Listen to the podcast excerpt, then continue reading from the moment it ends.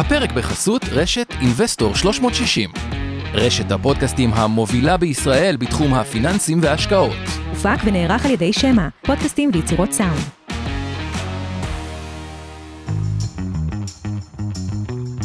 מעוניינים ללמוד יותר על עולם ההשקעות? האזינו לפודקאסטים נוספים שלנו. המשקיענים, אבנר סטפאק ועומר רבינוביץ' מדברים על כל מה שחם בעולם ההשקעות בשווקים המובילים וגם ההזדמנויות בשווקים המתפתחים. אינבסטור 360 לייב, אורן ברסקי ועומר רבינוביץ' מארחים את בכירי שוק ההון ועולם ההשקעות.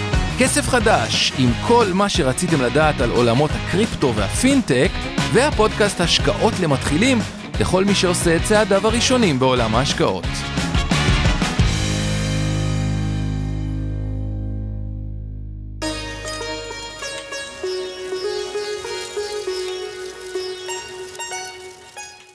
שלום, 你好, כאן יובל ויינרב מלהבין את סין, הערוץ שלכם לכל מה שצריך לדעת על המעצמה שתעצב את המאה ה-21.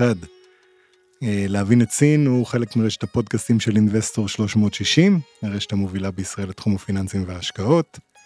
ובפרק שלנו היום יש לנו את הזכות לארח את אה, טוביה גרינג, שבאמת אחד מהקולות הכי מעניינים אה, לקרוא אותם על סין בעיניי, לא רק בעברית, שזה חד משמעית, אני חושב שגם את הרוב הוא מפרסם באנגלית, אבל בכלל, ניתוחים שאני תמיד נהנה מהם, עוקב אחריו, בודק תמיד מה יש לו להגיד על שלל נושאים וסוגיות, וממש שמחתי שהוא הסכים לבוא ולהתארח כאן היום, ונעבור לרעיון המלא.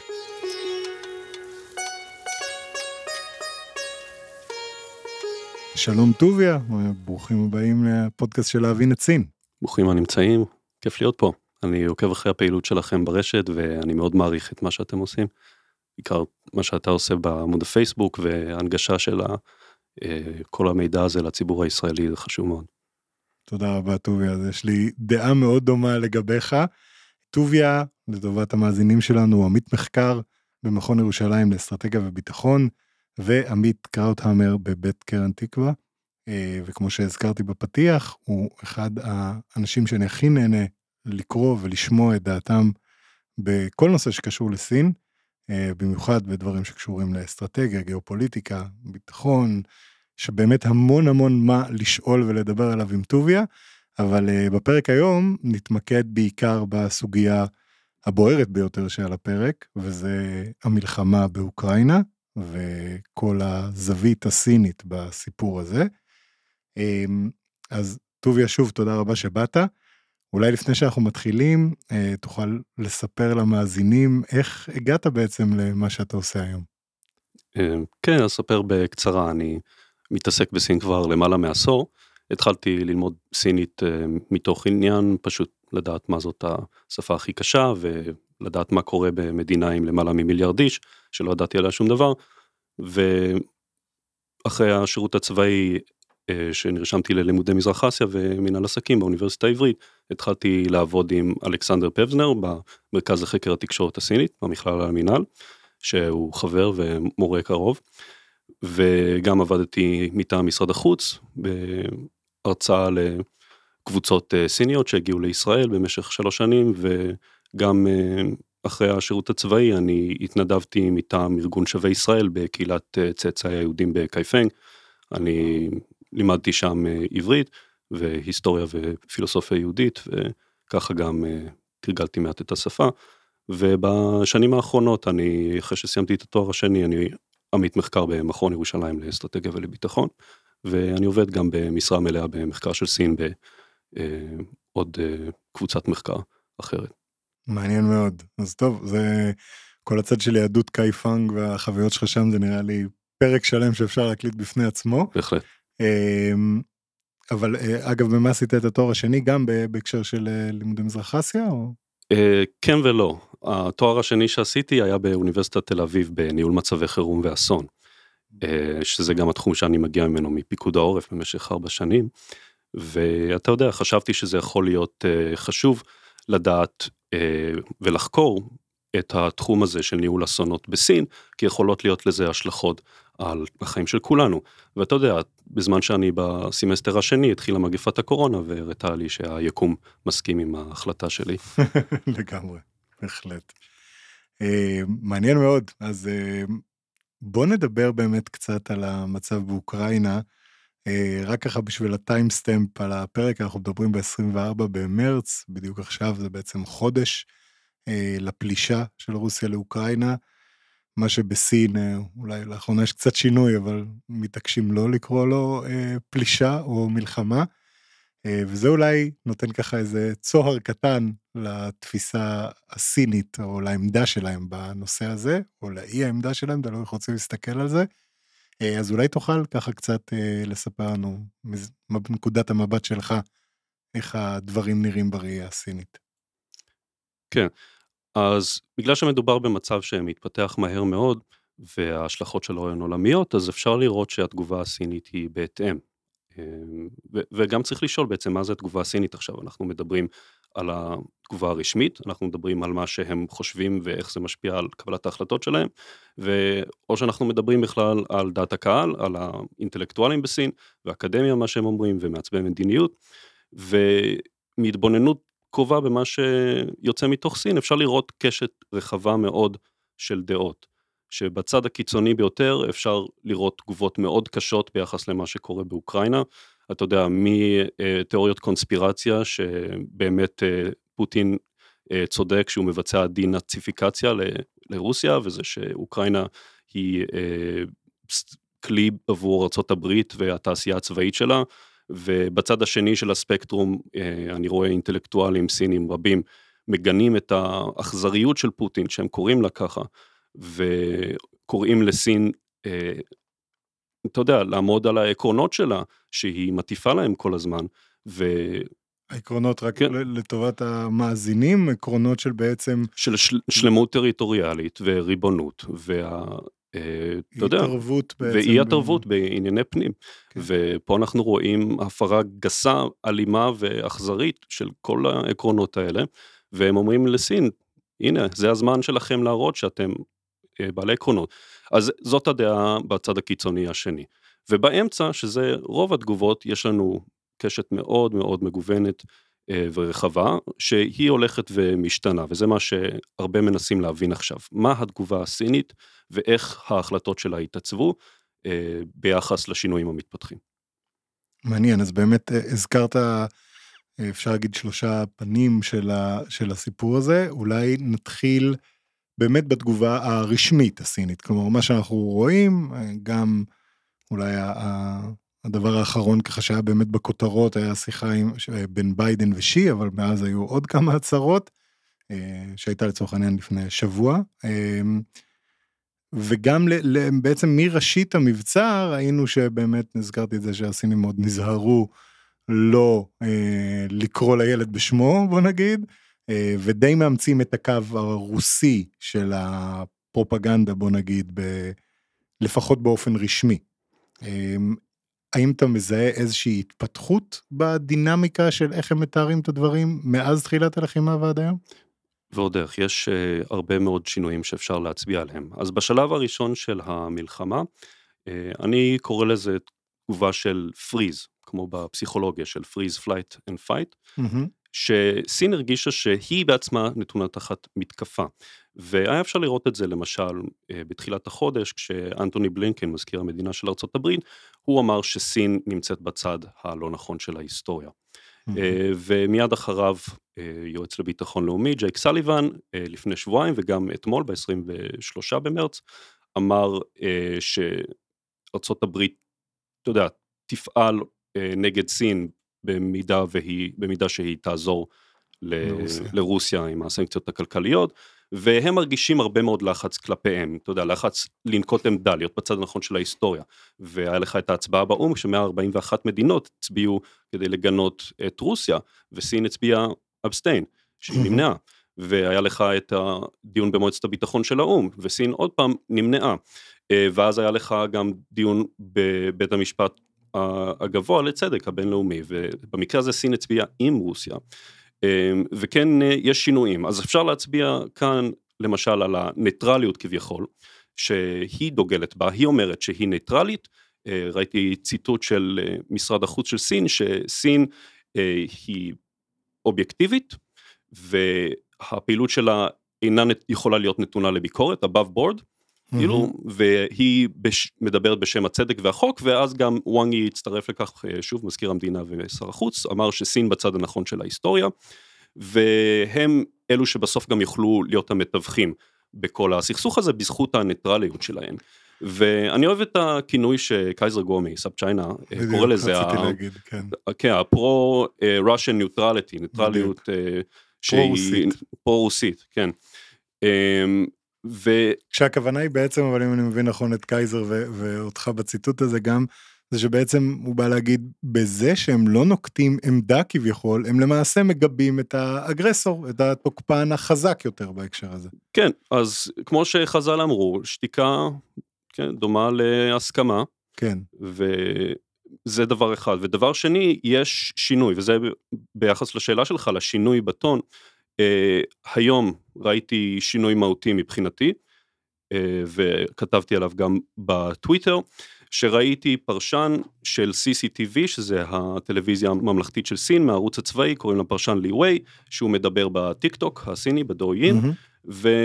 ומסביר לא מסביר, סליחה, המילה הנכונה יותר יוצא בהכרזה שיש עדות שלא ניתן לפרש אותה לשני פנים, חד משמעית, וגם התקשורת הבריטית דיווחה שהמעבדות הביולוגיות, ה-36 מעבדות ביולוגיות אה, של ארצות הברית באוקראינה, הם פיתחו נשק ביולוגי, ויותר מכך הוא אומר, יש הוכחות אה, שמעל לכל צל של ספק שמודרנה היא זאתי שהתחילה את מגפת הקורונה.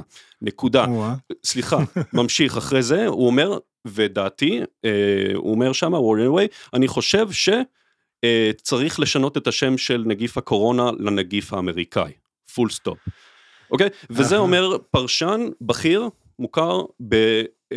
בערוץ הצבאי של הטלוויזיה הממלכתית, אני אתמול גם צייצתי אמ, פרשן בכיר שהוא מאוניברסיטה אה, שלמדת בה אני חושב, ג'ין סן רונג, שהוא אה, גם חוזר על אותו דבר, אתה יודע, כמשהו שהוא ללא צל של ספק, שארצות הברית היא פיתחה אה, נשק ביולוגי יחד עם אוקראינה, ובעצם זה מצדיק את האגרסיביות והברוטליות הרוסית, זה המשתמע מכך כמובן, וזאת עליית מדרגה, כי לפני שבועיים אה, דוברי משרד החוץ של סין, למשל ג'או ליג'יאן, הוא זה שאתה יודע, הוא פרובוקטור בשקל, אה, כן. שתמיד אוהבים לצטט אותו, אז הוא העלה שאלות, כן? הוא התכונן לחג הפסח, הוא התחיל לשאול שש שאלות על אה, מה הפרויקטים הביולוגיים שארצות הברית עושה, ואתה יודע, ארצות הברית מיד אה, הפריחה את זה וגם הכל אה, בשקיפות מלאה, אתרי האינטרנט אה, שהוא חשב שהם הורידו אותם משידור והקשו עליו ואמרו רגע הם עדיין אה, ברשת, הוא אמר לא לא הם לא ברשת ואז אה, הוא כן. היה צריך לרקוד מסביב לשקר של עצמו, אז הוא רק העלה שאלות, אבל עכשיו מדובר פה ממש ב double down, בממש הכפלה של הקונספירציות שיוצאות מהקרמלין ואני דואג מכך שמדובר בהתחלה של מגמה. זה, וזה, באמת זה משהו מהיום.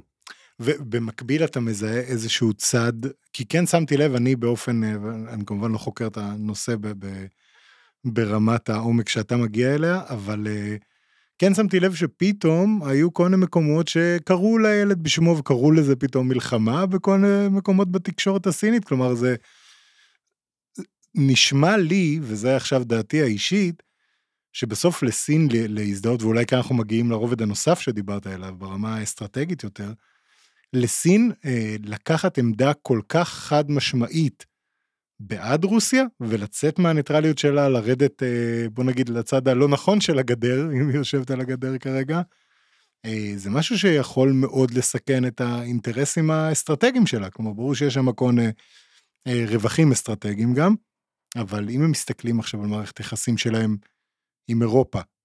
ארה"ב, אני מניח שהם איפשהו כבר סוג של ויתרו על, ה, על היכולת לשנות שם משהו, אבל מערכת היחסים עם אירופה. אה, נכון שבאמת אה, במקומות אחרים בעולם זה פחות חד משמעי, אבל עדיין, הזדהות כאן עם מישהו שהוא בבירור האגרסור, לא משנה מה הם מספרים בפנים בתוך המדינה, היא משהו שיכול אה, להסב להם גם נזק. איך, איך לדעתך זה נתפס ב, ברובד האסטרטגי החבוי יותר בסין? כן, אני מסכים לגמרי. אז קודם כל, באמת לקח לסין יותר משבועיים להשתמש במילה מלחמה, אה, וגם זה בדרך מרומזת, אה, ג'אנג הו, זה לאבות המלחמה. Mm-hmm. עדיין הם משתמשים לרוב בלשון המכובסת של רוסיה, של מבצע צבאי מיוחד, mm-hmm. ובוודאי שלא קוראים לזה פלישה. אז זה okay. כן. דבר שחשוב להדגיש. לגבי האינטרסים הסינים, אין שום ספק בכלל שרוסיה היא משחקת תפקיד שולי כאשר משווים את האינטרסים של סין מול ארצות הברית ואירופה. עם כל הרטוריקה האלימה ועם כל המתיחות הגיאופוליטית, צריך לזכור שהייצוא של סין לרוסיה הוא 2% והייצוא שלה לארצות הברית הוא 17% ולאירופה זה 15%.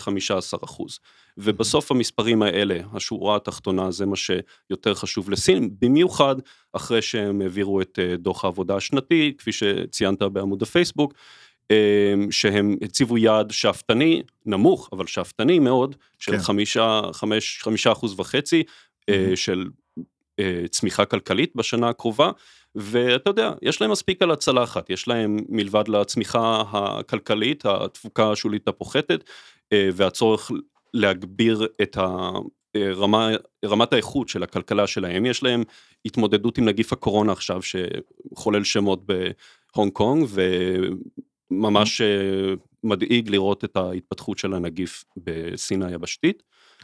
ויש בעיות קבועות מזכירים כל הזמן של דמוגרפיה ויש את אה, זיהום האוויר ואקלים והדבר האחרון שהם היו צריכים כרגע זה מלחמה ענקית באירופה אה, בשותפת הסחר הגדולה ביותר שלהם האיחוד האירופי. אה, זה בהחלט לא משהו שהם רוצים ולכן כשסין אומרת שזה אומר שי ג'ינפינג וואנג יי וכל דרג הפיקוד הם אומרים מה שקורה באוקראינה זה משהו שאנחנו לא רוצים, לא רצינו שיקרה. כן. אני נוטה להאמין לזה, אני נוטה להאמין לזה, כי זה הצד הפרגמטי הסיני בסוף מדבר כאן. ועדיין, למרות uh, מה שאמרתי כרגע, רוסיה היא עדיין uh, שחקנית נורא חשובה uh, עבור סין. פשוט צריך להסתכל במפה, לא צריך יותר מכך, ולראות את הגבול המשותף שהוא באורך של 4,000 קילומטר. כן. Uh, וההיסטוריה המדממת של שתי המדינות שבשנת 69 כמעט אה, אה, פצחו במלחמה ענקית על כן. הגבול שלהם אה, והיה מתיחות גדולה עד שנות התשעים עד לנפילת ברית המועצות. נכון. ומדובר בשני תלמידים, שני מנהיגים שהם תלמידים גדולים של ההיסטוריה, אחד אה, שאמר אה, פוטין שהנפילת ברית המועצות זה הטרגדיה הכי גדולה של המאה ה-20 ושי ג'ינג פינג שאני חושב במסמך מספר 9 mm-hmm. שהודלף בשנת 2013, שאני לא יודע כמה הוא היה קשור אליו, אבל בהחלט אני, הרבה אה, מומחים נוהגים אה, להאמין שזה משקף את עמדת ההנהגה ביחס להשקפת עולם ליברלית. אולי רגע רק לטובת המאזינים, כי כן. זה באמת, אני חושב, מעט אנשים יכירו. כן. מסמך מספר 9, תוכל רגע לפרט עליו, על ה... כי, כי באמת זה אמנם היה כששי ג'ינפינג עלה, אבל זה אחד מהדברים שמסתמכים עליהם בשביל להגיד ש... זה לא רק בגלל שי ג'ינפינג השינוי הזה שראינו בתקופת שי ג'ינפינג, אלא שזה משהו שסלל כביכול, או הדרך אליו נסללה כבר לפני. כן, זה מסמך שדלף אה, באותה שנה, והוא מציג את השקפת העולם המנוגדת להשקפת העולם הליברלית. אבל לא צריך ללכת למסמך מודלף שסין אה, לא, אתה יודע, מסתייגת ממנו או לא כן. אישרה את האמיתות שלו, אפשר ללכת אה, לארבעה בפברואר, למסמך, להצהרה ההיסטורית כן. המשותפת בין סין ורוסיה, בזמן שפוטין ביקר בבייג'ינג לטקס הפתיחה של אולימפיאדת החורף, mm-hmm. והקרמלין וג'ונגנאנהאי, אה, הפיקוד הסיני, ההנהגה הסינית, יצאו בהצהרה היסטורית משותפת אה, למען העתיד החדש, ובהצהרה המשותפת הזו, שהיא באורך של יותר מחמשת אלפים סימניות בסינית, אפשר לראות שהם פורסים בצורה סדורה את השקפת העולם שלהם, שגם היא מנוגדת להשקפת העולם הליברלית, הם מגנים את ההגמוניה המערבית, אה, והם מגדירים מחדש דברים, ערכים בינלאומיים כמו זכויות אדם, כמו דמוקרטיה, והם אומרים שכל מדינה תגדיר אה, את הדברים האלה, אתה יודע, בצורה שהיא אה, אתה יודע, מתאימה יותר לתפיסת העולם שלהם.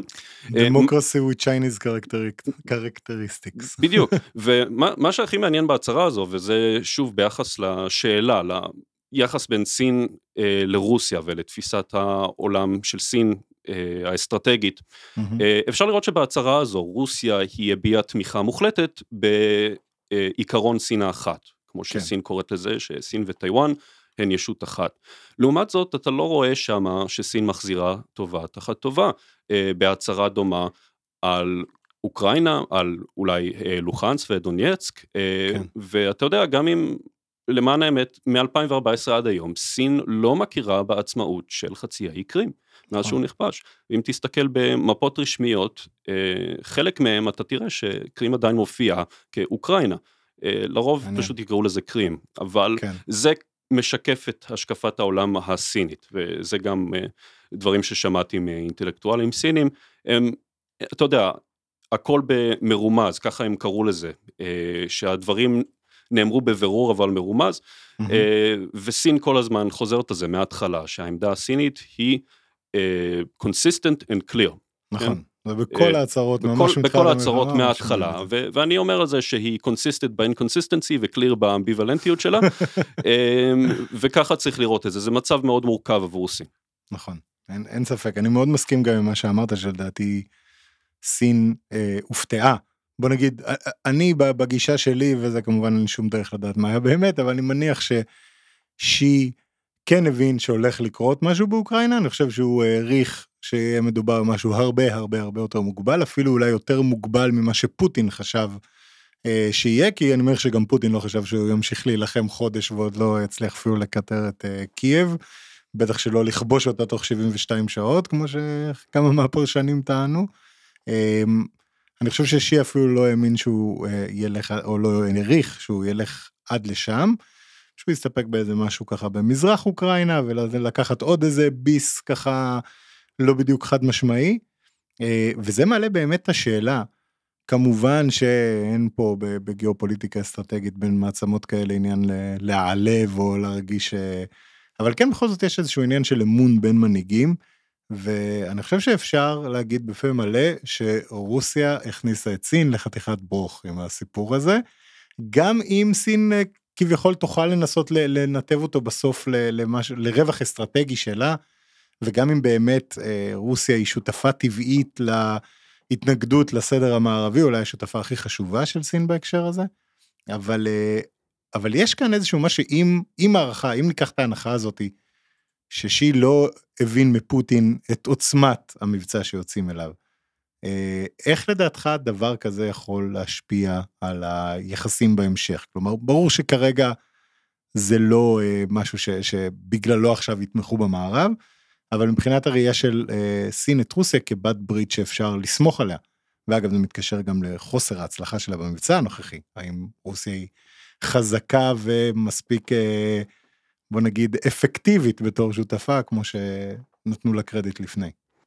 כן, זה מחזיר אותי להערה על המפה. שוב, רק להסתכל על המפה ולראות שסין כבר החליטה מזמן איפה היא נמצאת, כפי שאמרת, ווואנג יי, מזכיר המדינה ושר החוץ, אמר את זה גם בעצמו, בצורה חד וחלק. העמדה שלנו כלפי רוסיה לא תשתנה, לא משנה מה יקרה. הוא אמר את זה שבועיים לתוך המבצע הצבאי המיוחד, לתוך הפלישה. Mm-hmm. וזאת באמת ההחלטה שקיבלו, ואי אפשר לדעת מה קורה בחדרי חדרים, ובוודאי אי אפשר לדעת מה שי ג'ינפינג חושב, אה, אפשר אה, כן לדעת כמה דברים, שבזמן ששי ג'ינפינג ביקר במוסקבה, והוא היה הנשיא הראשון שעשה את זה, אני חושב מאז, אני לא זוכר כמה זמן, אבל זה היה אחרי תקופה מאוד ממושכת. ג'יאנג או משהו כזה. כן, אני, אני מניח, אבל זו כן. הייתה אחרי תקופה ארוכה, mm-hmm.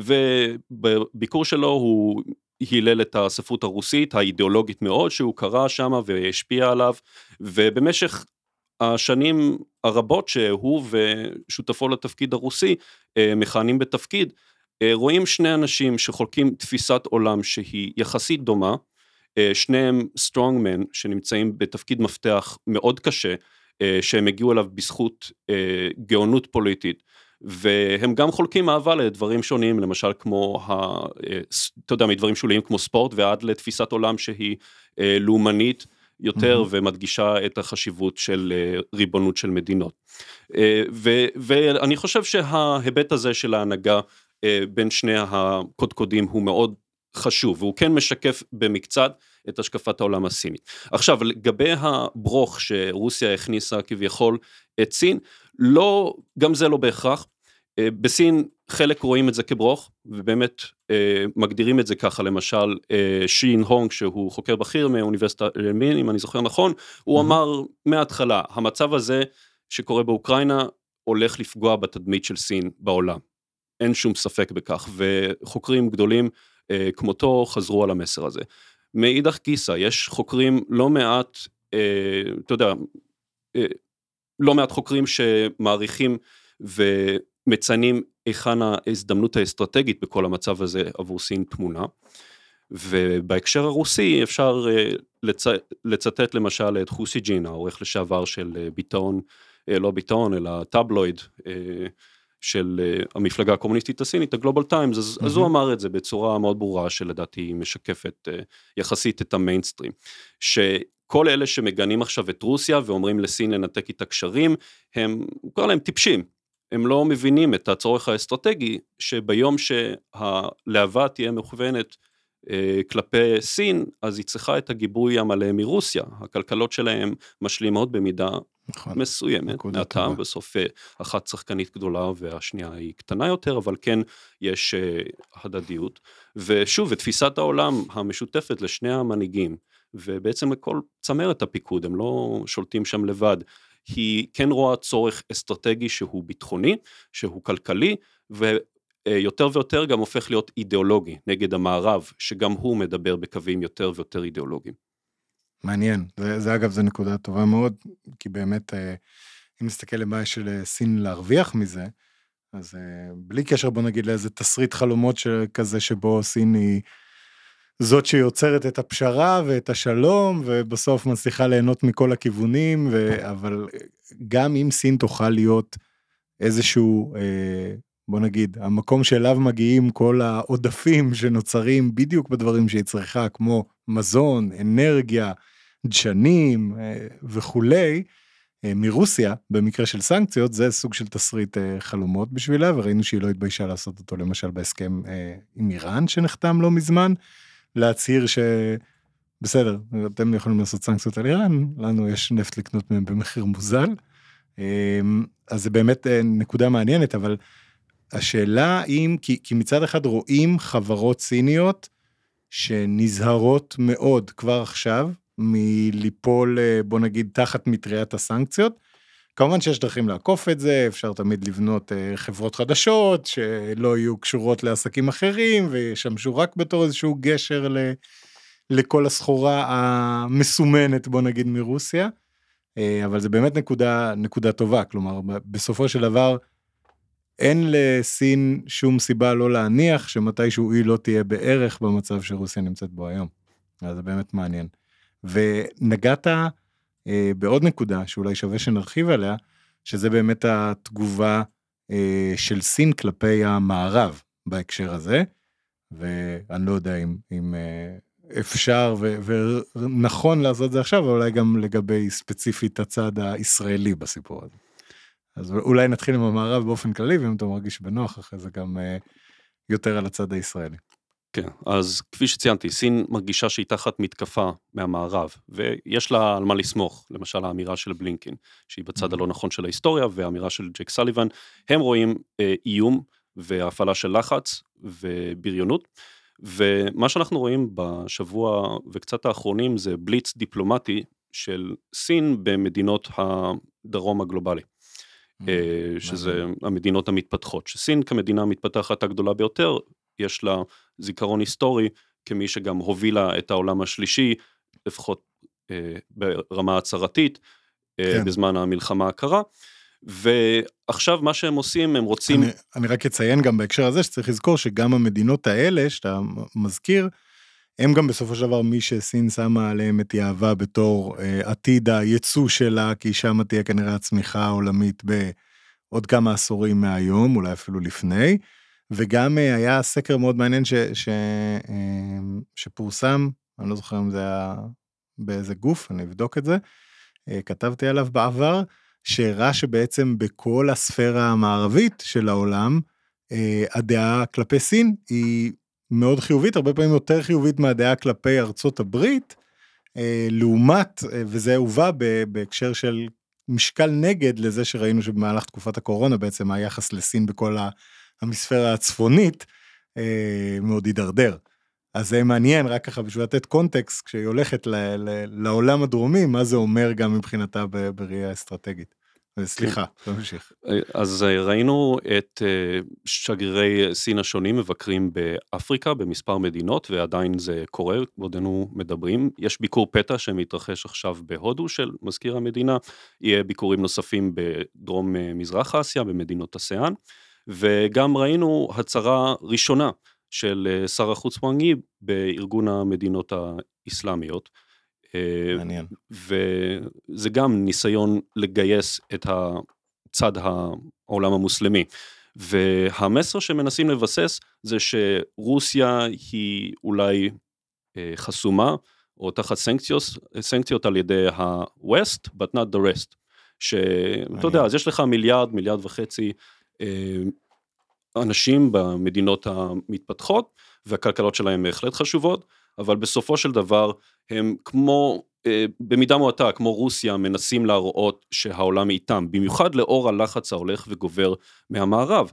אז אתה רוצה להציג חזית אחידה, אה, ו, וזה מה שהם מנסים לעשות, הם מכניסים מילים לתוך הפה של מנהיגי העולם השלישי, למשל אה, שכננו וחברנו הסיסי ממצרים, שהוא מחזק את העמדה הסינית, שהוא אומר, העמדה הסינית על אוקראינה היא נכונה, הוא אמר את זה בתחילת השבוע.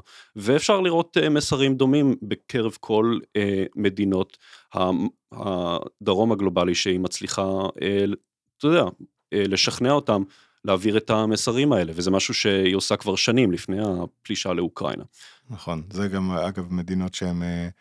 בוא נגיד, זוכות להרבה השקעות אה, סיניות, בין אם זה במסגרת החגורה והדרך, בין אם זה בהטבות אה, כן, או הסכמים כאלה ואחרות. גם אם הן לא זוכות אה, בהרבה השקעות, למשל יבשת אפריקה, שהיא פחות מ-4% מההשקעות של סין, הם עדיין יש להם ערך דיפלומטי, פוליטי ועכשיו גם אידיאולוגי מאוד חשוב.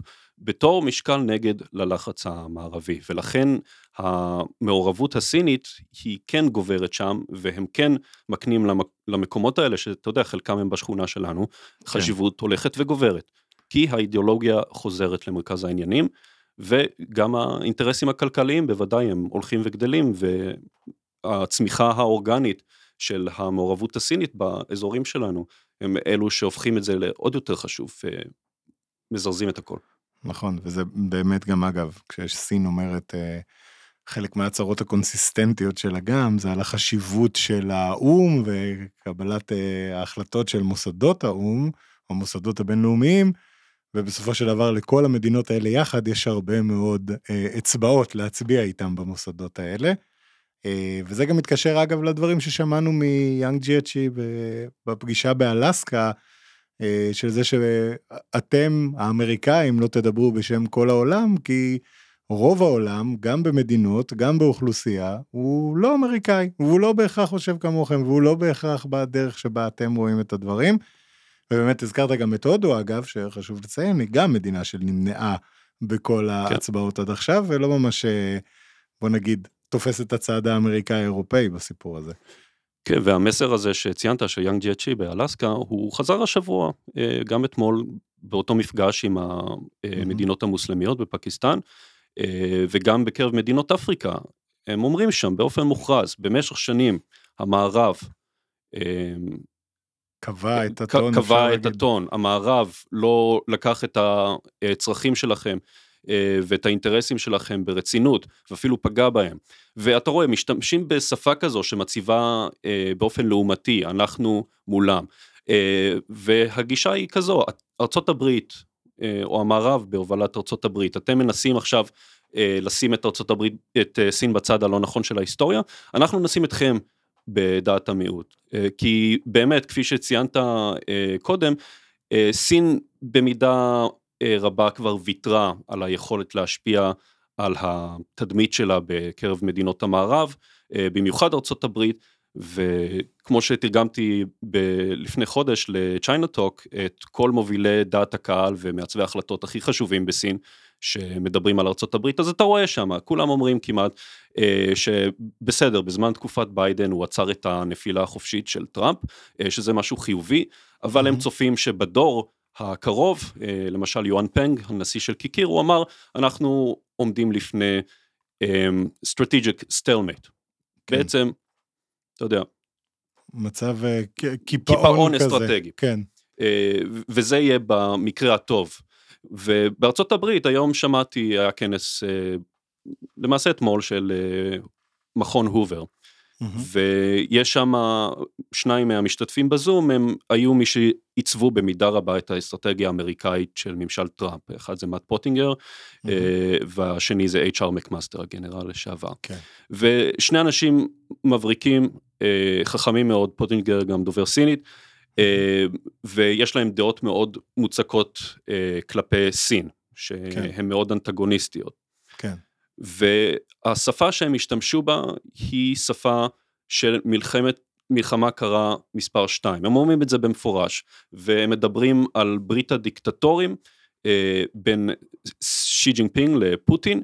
היא כן. משהו שהם רוצים לגרום לסין להרגיש כאב אה, וצער על הרגע שהם החליטו לאחד את תפיסת העולם שלהם עם רוסיה. ופוטינגר אומר שמה שהם הולכים ללחוץ עליהם כל כך חזק והתאומים הסיאמיים האלה יתחננו לניתוח להסיר ביניהם זה מה שהוא. אומר.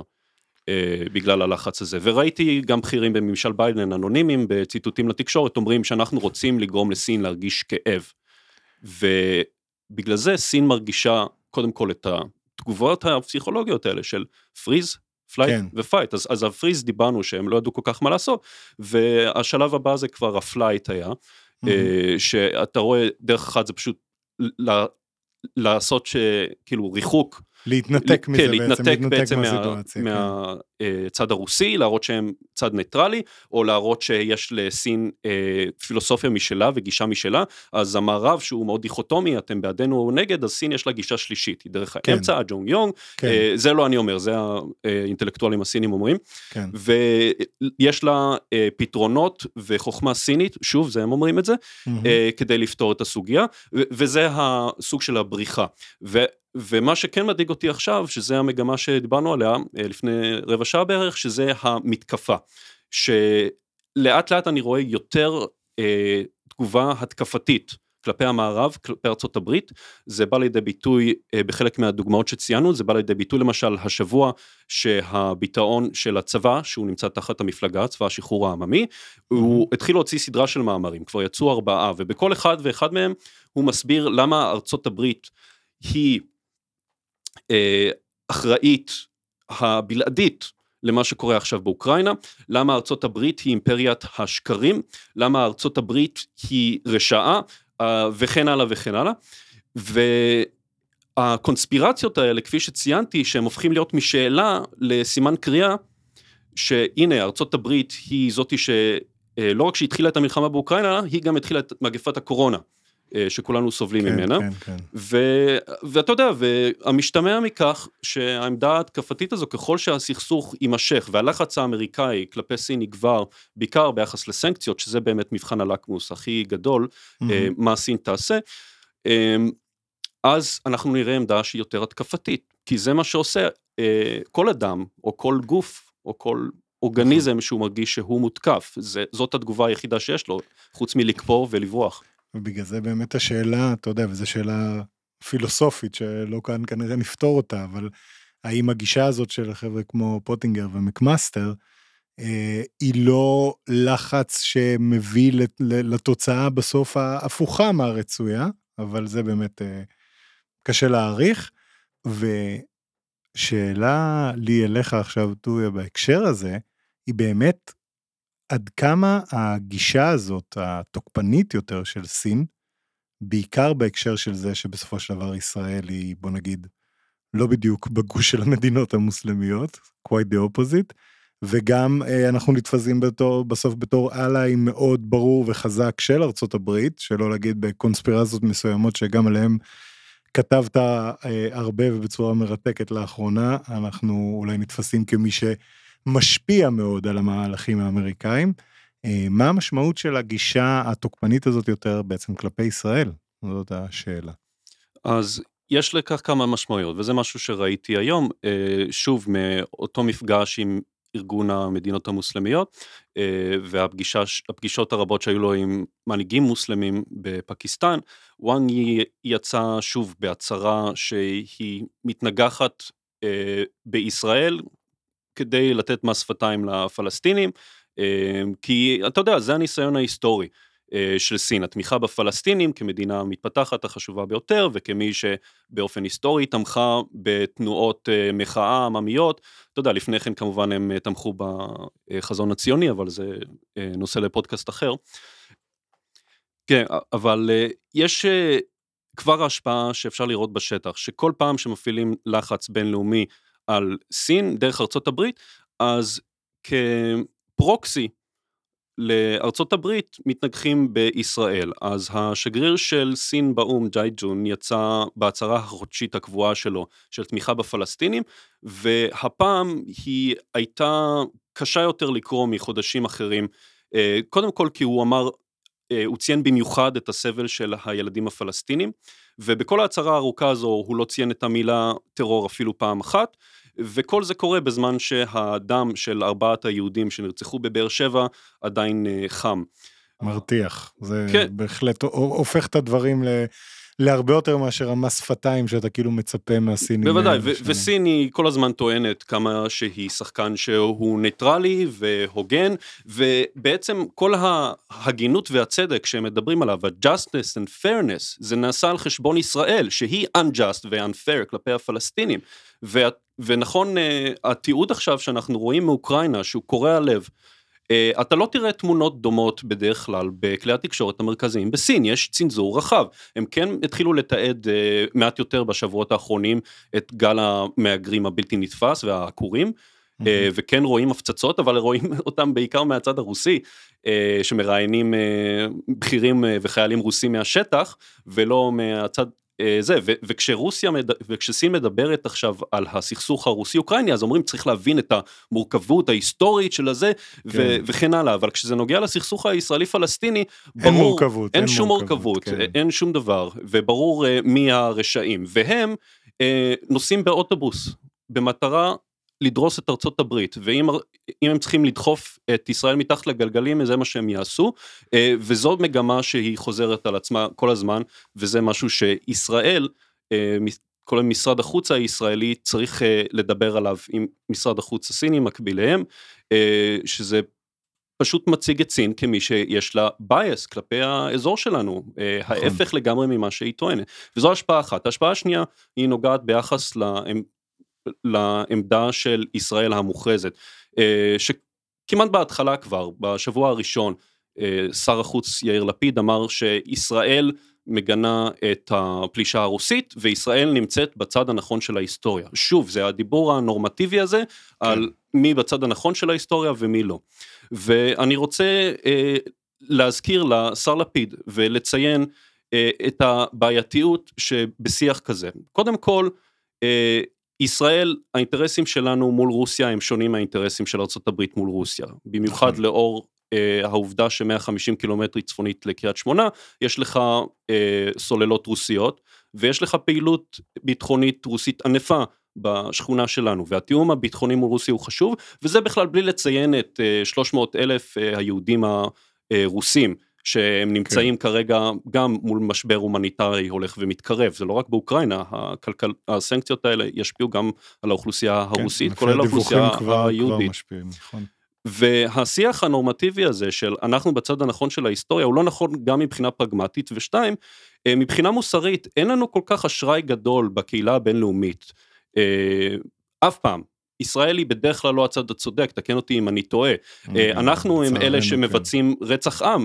אה, יכול להיות שה... שוב לציין, אתה מציין איך הדברים נתפסים בחו"ל. לפני שהפלישה לאוקראינה אה, התרחשה, זה מה שהקהילה הבינלאומית התעסקה בו, זה בישראל כמדינת אפרטהייד. כן. נכון? וככה אנחנו נתפסים, אז אה, אם אנחנו קופצים בראש עכשיו כדי להציג את עצמנו אה, כמי שעומדים בצד הנכון של ההיסטוריה, בגלל שאנחנו רוצים לחזק את ידיה של ארה"ב, אנחנו צריכים לזכור בסופו של דבר את המיקום שלנו, את השכונה שלנו, וגם את האשראי הבינלאומי שלנו מהרמה הזו. וצריכים להיות יותר פרקטיים.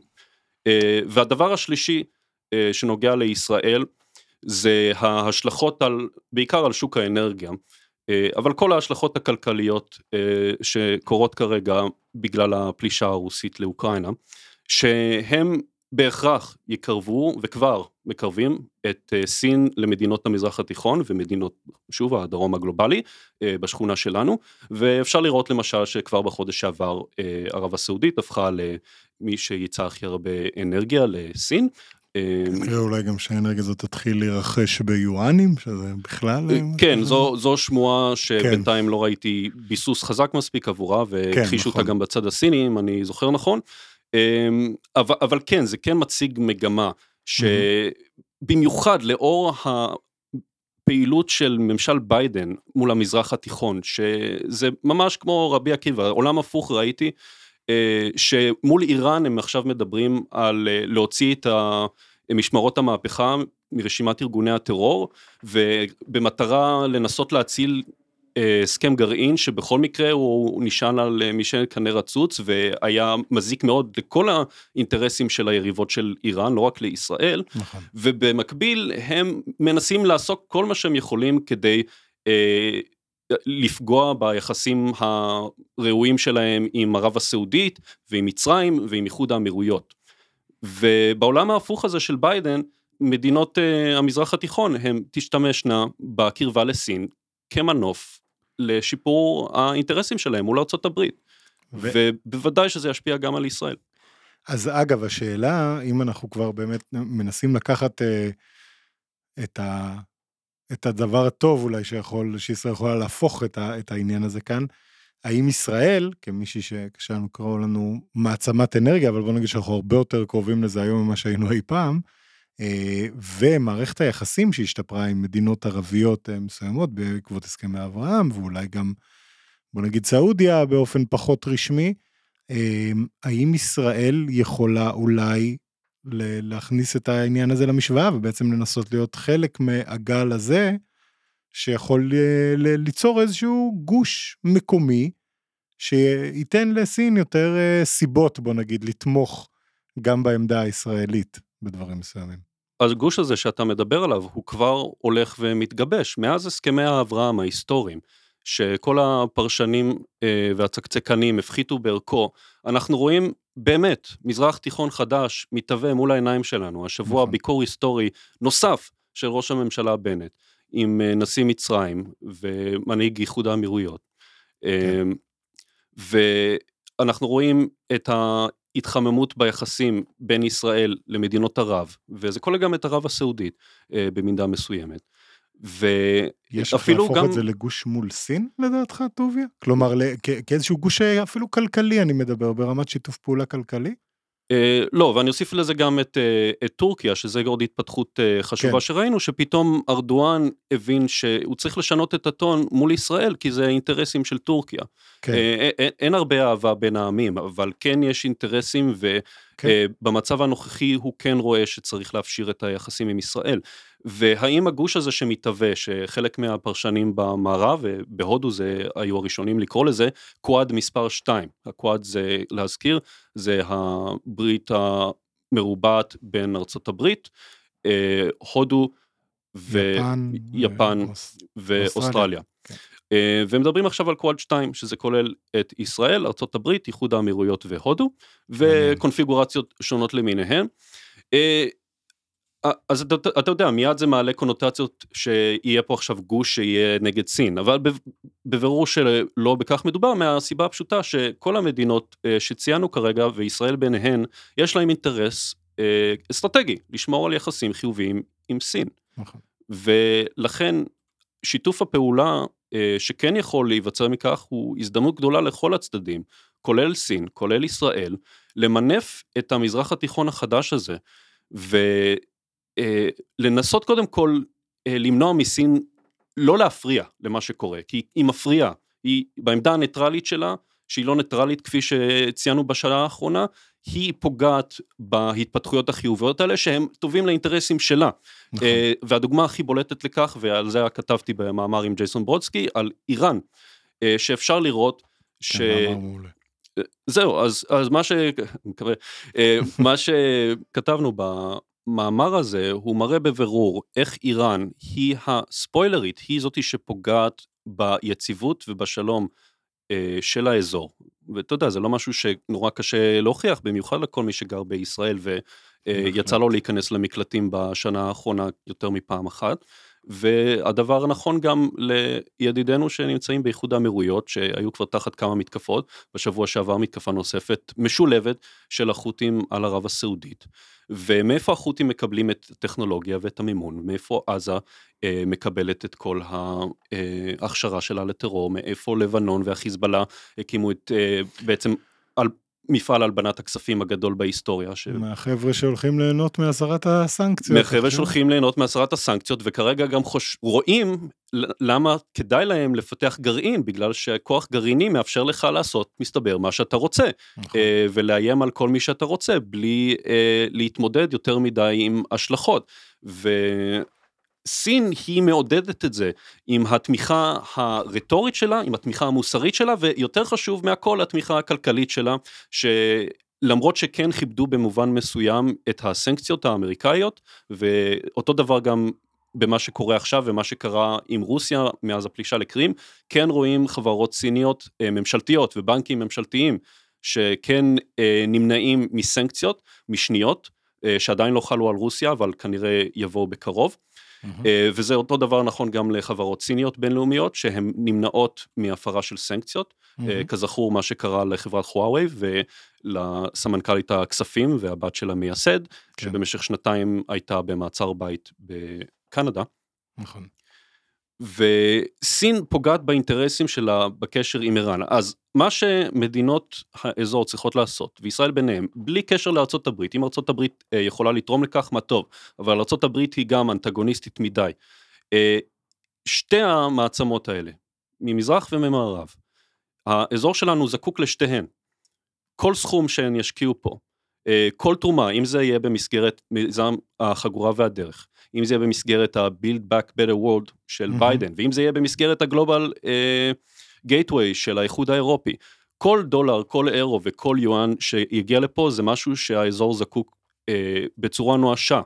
אה, ויריבות אסטרטגית נוספת באזור שלנו, שידע רק יריבות אסטרטגיות אה, לאורך ההיסטוריה, הוא לא משהו שמדינות האזור רוצות, ולכן האינטרס המשותף של הגוש המתהווה הזה, אם אפשר לקרוא לו ככה, הוא לנסות להראות לסין את המציאות נכוחה, שיש לנו פה שחקניות שהן באופן עקבי פוגעות ביציבות ובביטחון שסין צריכה, בשביל נכון האינטרסים שלה. ואנחנו במשך 70 שנה מנסים להושיט יד לשלום, מדינת ישראל, עם כל הבעיות שלנו, ויש הרבה מאוד. כן. אה, וכן גם המדינות השכנות שלנו, שאפילו תפיסת העולם שלהם טיפה יותר קרובה לתפיסת העולם הסמכותנית של סין. אה, ואין אין מה להעריך יותר. מילים כדורבנות, טובי, אני חושב ש... כמו הרבה מהמאמרים שלך שאני קורא, אני מסיים ואומר, בול, לא יכולתי להגיד זה יותר טוב. תודה. אז uh, אני אגיד בהזדמנות הזאת שוב המון תודה ש, שהגעת לכאן היום, אבל uh, לפני זה הייתי רוצה uh, בעצם uh, שתי שאלות. אחת זה אם יש לך איזושהי המלצה ספציפית למאזינים, כל דבר קשור לסין, לא קשור לסין, מקורות מידע, דבר לעשות, כל דבר שנראה לך שיכול להיות מעניין.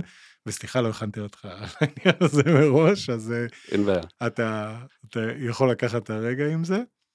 כן, אה, אם הקהל המאזינים מתעניין בסין ורוצה להבין מה העמדה הסינית, אני ממליץ בחום פשוט ללכת לאתר של משרד החוץ של סין ולקרוא את uh, מסיבת העיתונאים היומית שלהם. בכל יום עבודה במהלך השבוע יוצא באנגלית אחרי הגרסה הסינית, מהמם. כל השאלות והתשובות, כל הטרנסקריפט של אה, דו-שיח הזה.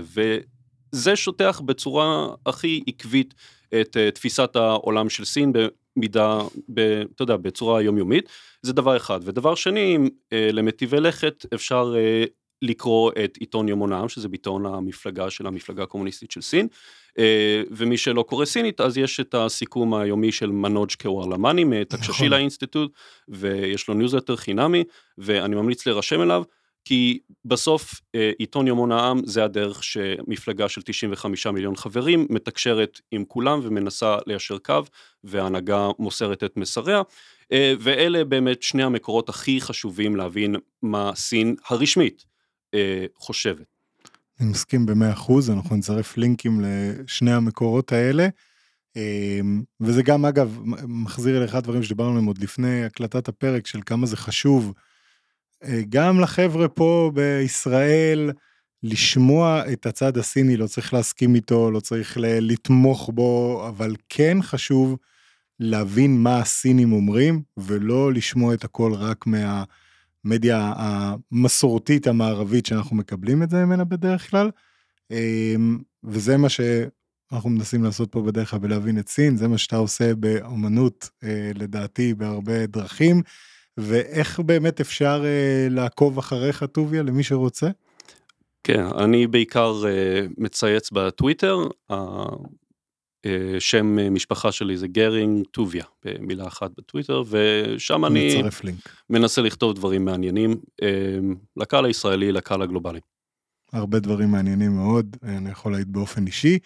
אמ, בסדר גמור, אם יש עוד לינקים שתרצה שנצרף אפילו שלא הזכרנו כאן טובי, אז כמובן בשמחה, יש המון מאמרים שלך שהייתי ממליץ עליהם אה, בחום, ואולי לפחות לחלק מהם נצרף אותם גם לשואו נוטס. אה, אז שוב, המון תודה שהגעת טובי, היה מרתק. תודה אה, לך. תמיד כיף לשמוע את הניתוחים שלך, ותודה רבה. תודה. להתראות. תודה רבה לכל המאזינים שהגעתם עד כאן. אם נהניתם, נשמח אם תדרגו את הפודקאסט, תשתפו אותו עם חברות וחברים שנראה לכם שימצאו אותו מעניין.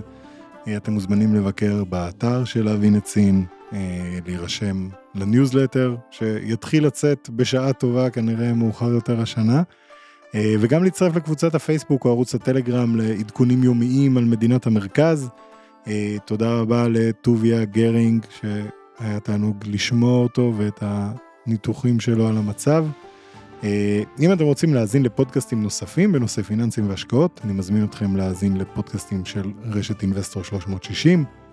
אני יובל ויינרב, תודה רבה לשמע, פודקאסטים ויצירות סאונד, לדור קומט היקר שיושב פה לידי, אה, על ההפקה, ותודה רבה לכם על ההאזנה, ועד הפעם הבאה, 再见.